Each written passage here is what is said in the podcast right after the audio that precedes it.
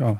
Nyt täytyy palata vähän tähän alkuun, kun mä unohdin kokonaan intro tästä podcastista. Eli tämä on siis maailman toimivin podcast, joka kertoo Helsingin muutoksesta ja ensimmäisenä vieraana on pormestari Jan Vapaavuori ja hän on mies, joka sai minut vaihtamaan eläkeviran mielenkiintoisen tehtävän, määräaikaisen tehtävän Helsingin kaupungilla. Niin miksi ihmeessä palkkasit mut? Musta sä tunnut niin riittävän kahjolta, että sä uskallat ottaa tämmöisen tehtävän vastaan.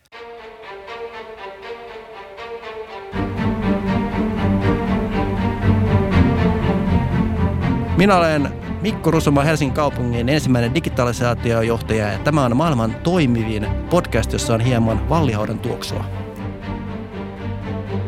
Kysymys on siitä, että miten kertoa tästä Helsingin kaupungin digitalisaatio-ohjelmasta, tästä muutoksesta, joka on käynnissä isolle joukolle omia työntekijöitä, mutta myös niille, jotka on kiinnostuneita Helsingin kaupungista ja kiinnostavia vieraita vähän ulkoa ja sisältä. Joka jaksossa pitäisi olla niin kuin muutossankari kaupungin sisältä, joka kertoo jonkun tähän digitaaliseen murrokseen liittyvän tarinan.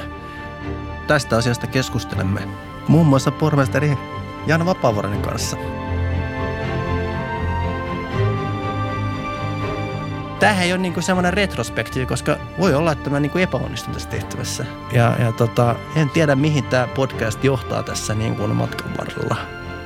Että et niinku, et niinku mä mietin, että jos me julkaistaan tämä jakso kerrallaan, niin en osaa ennakoida edes, mitä se kahdeksas jakso on. Onks mä enää paikalla sitten?